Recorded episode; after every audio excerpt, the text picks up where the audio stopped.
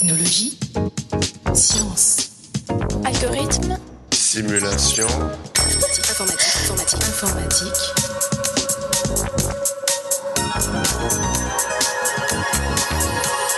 Tech, Technologie. Chers auditeurs, bienvenue dans ce 48e épisode du podcast Interstice. Pour ceux qui l'ignorent, l'année 2013 sera celle des mathématiques de la planète Terre.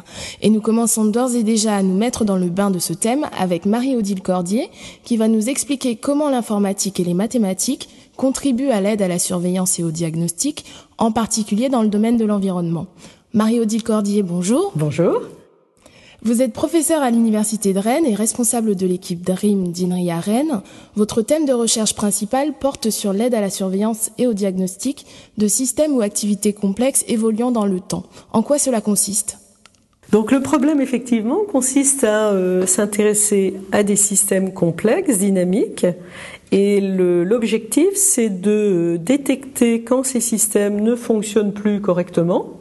Non seulement détecter, mais être capable de les diagnostiquer, c'est-à-dire euh, comprendre pourquoi, d'où vient le problème, et ayant euh, diagnostiqué les causes de ce problème, de réagir au mieux, de manière à ce que le système reprenne son fonctionnement normal. Vous travaillez en étroite collaboration avec l'INRA, l'Institut national de recherche agronomique, sur plusieurs projets, notamment sur la modélisation qualitative du transfert de polluants comme les pesticides et les nitrates dans les bassins versants. Quels sont les tenants et aboutissants du projet? J'ai passé euh, deux ans dans une unité de l'INRA euh, qui est euh, l'unité SAS, hein, Sciences du sol, agronomie et spatialisation. Et ce sont des spécialistes hydrologues et agronomes. Et donc je travaille depuis ce temps-là en partenariat avec eux. Et euh, nous travaillons dans le domaine de la qualité des eaux, essentiellement sur euh, la problématique dont vous parliez, c'est-à-dire euh, comment dans un bassin versant la pollution se transfère à partir de l'application des polluants sur les parcelles, que ce soit des pesticides pour le désherbage ou des nitrates pour la croissance de la culture à travers le sol pour arriver à la rivière. Donc c'est le voyage des polluants dans les eaux. Absolument, c'est le, voyage des polluants depuis leur lieu d'application, en général une culture, jusqu'à la rivière, euh, qui ensuite évidemment euh, suit son petit trajet de rivière et va euh, rejoindre la mer. Votre approche s'appuie sur des modèles d'un système. Comment les modèles sont-ils établis? D'où viennent les informations? Donc euh, nous sommes en collaboration avec ces spécialistes et en fait on a eu essentiellement deux modes de construction de ces modèles. Dans un premier mode, nous avons construit avec eux des modèles dits qualitatifs en s'appuyant sur les modèles qu'ils étaient habitués à construire qui étaient des modèles généralement plus numériques. Le but du jeu de ces modèles c'est de tester des scénarios hein, des scénarios de qu'est-ce qu'il se passerait si la météo est de tel type, si on a telle pratique agricole sur euh, ce bassin versant, ou même si euh, on transforme le paysage en ajoutant des haies, par exemple, pour euh, clore les parcelles, ou bon, ce genre de choses. Et donc, pour tester ces scénarios, donc pour simuler ces scénarios, on voulait avoir des modèles qui soient plus interactifs, c'est-à-dire qui réagissent relativement vite, de manière à ce que, euh, s'adressant au gestionnaire du bassin versant, celui-ci puisse tester différents scénarios, les modifier, regarder l'impact sur euh, la pollution de la rivière, par exemple, qui était à l'exutoire du bassin versant. Donc euh, le travail consistait à trouver la bonne représentation du bassin versant qui soit orientée vers cet objectif et orientée vers la prise de décision. Donc ce sont des modèles plus dynamiques Non, ils sont pas plus dynamiques, mais ils sont à un niveau d'abstraction ou à un niveau de représentation différent. En particulier, euh, le but du jeu, c'est que euh, le gestionnaire de bassin versant puisse facilement rentrer les paramètres de ce modèle. Donc on a choisi des paramètres que tout spécialiste est capable de renseigner sans passer par l'installation de capteurs sur le, terrain, par exemple, en question. Et comment ces modèles peuvent-ils être fiables dans la mesure où l'environnement évolue sans cesse? Ce n'est pas un système figé dans le temps, les eaux. En fait, quand on regarde, euh, bon, ce qui nous intéresse, c'est la propagation des polluants dans les bassins versants. Et ça, les processus finalement euh, fondamentaux sont assez stables. hein. L'eau se promène dans le bassin versant à travers, euh, bon, soit par lessivage, soit par ruissellement. ou même à travers la nappe. Et ça, ce sont des processus qui n'évoluent pas tant que ça hein, dans le temps. Ce qui évolue, ça peut être le climat. Donc on peut, euh, par exemple, tester l'évolution, l'impact de l'évolution climatique sur ces processus. Ou alors on peut euh, vouloir tester l'impact des pratiques agricoles, donc ce que fait l'exploitant agricole sur sa parcelle par exemple, à quelle date il euh, fait ses semis, à quelle date il récolte, quels sont ses modes de désherbage, les périodes de désherbage, des choses comme ça. Et ça, ça va être des paramètres du système.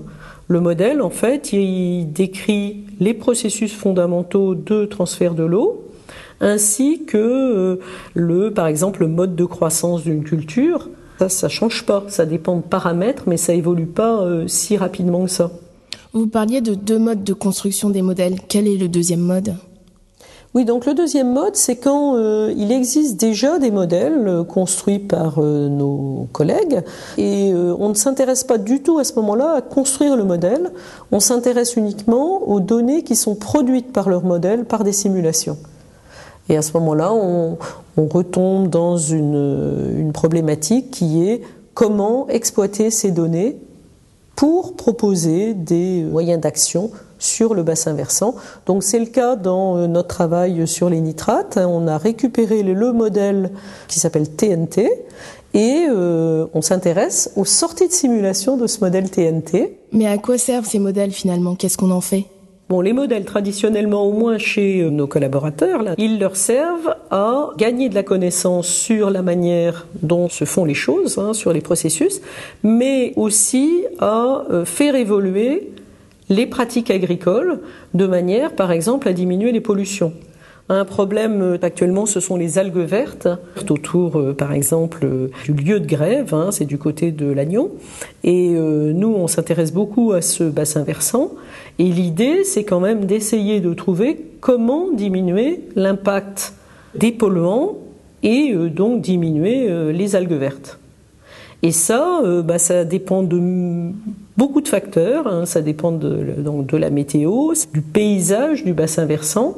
Comment est-ce qu'il est constitué? Est-ce qu'il y a des barrières naturelles? Est-ce qu'il y a des haies? Est-ce qu'il y a des fossés? Est-ce qu'il y a des modes de transfert de l'eau? Euh, Bon, et ça dépend aussi des pratiques agricoles. Donc, comment est-ce que les exploitants agricoles gèrent leur euh, exploitation? Donc, à partir de ça, l'INRA pourrait faire des recommandations, par exemple?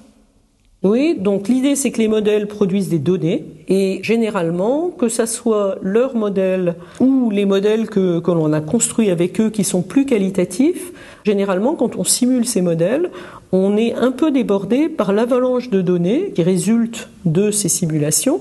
Donc si je veux tester un scénario, je vais faire tourner mon modèle. Alors soit il va euh, tourner en 10 minutes, soit il va tourner en 3 heures, soit en 3 semaines, bon, peu importe. Mais à la sortie, on va avoir une avalanche de données, hein, des gigas de données. Et euh, bah, ces données, après, si on veut les utiliser, une fois qu'on estime que le modèle est au point. Si on veut les utiliser, c'est très difficile. Et quand on regarde de près, la plupart des modélisateurs sont confrontés à ce problème. Donc nous, ce qui nous intéresse, c'est euh, face à ce problème finalement, qui est un problème de big data, hein, qui est un problème de, de données massives, que faire surtout dans le contexte de l'aide à la décision, puisque nous, notre problématique, c'est exploiter les données pour améliorer les choses sur le terrain. Et donc, euh, bon, bah, il faut stocker les données. Ça, c'est un premier enjeu. Ça devient un problème aussi. Oui, ça devient un problème. Donc, nous, on s'intéresse à tout ce qui est entrepôt de données, ce qui a suivi les bases de données, hein, les entrepôts de données, qui permettent d'abord de stocker un nombre important de données, et puis les regarder selon différentes dimensions, selon différents axes d'intérêt, hein, d'études. C'est-à-dire? Bah, Par exemple, on peut avoir euh, une dimension spatiale où on s'intéresse au niveau parcelle, au niveau exploitation, au niveau bassin versant. On peut avoir une dimension euh, plus temporelle où on va s'intéresser aux données à la journée, euh, au mois, à l'année, à la saison. Et bon, donc ça, c'est pour le stockage. Ensuite, on peut, on peut s'intéresser, euh, comme toujours, hein, à l'analyse de cette grande masse de données. Donc nous, on, s'est pas mal intéressé à tout ce qui est technique d'apprentissage, apprentissage symbolique et fouille de données. Hein.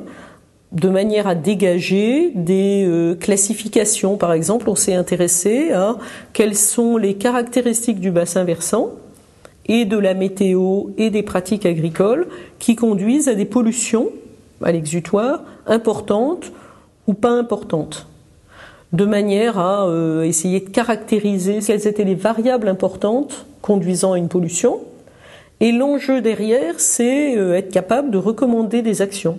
Donc par exemple dans le projet sac on a effectué ça, la construction d'un modèle, l'apprentissage à partir des résultats de simulation, et on a euh, construit un système qui recommande des actions à partir de ces informations. Oui, je me permets de préciser que sac c'est pour système d'acquisition de connaissances pour l'aide à la décision sur la qualité de l'eau. Alors, quelles sont les difficultés rencontrées dans le cadre de ces recherches? Bon, il y a une difficulté qui est en même temps euh, un des points euh, très intéressants et même euh, enthousiasmants, hein, c'est le côté interdisciplinaire de, de, nos travaux. On travaille avec des agronomes et des hydrologues et on peut absolument rien faire sans eux.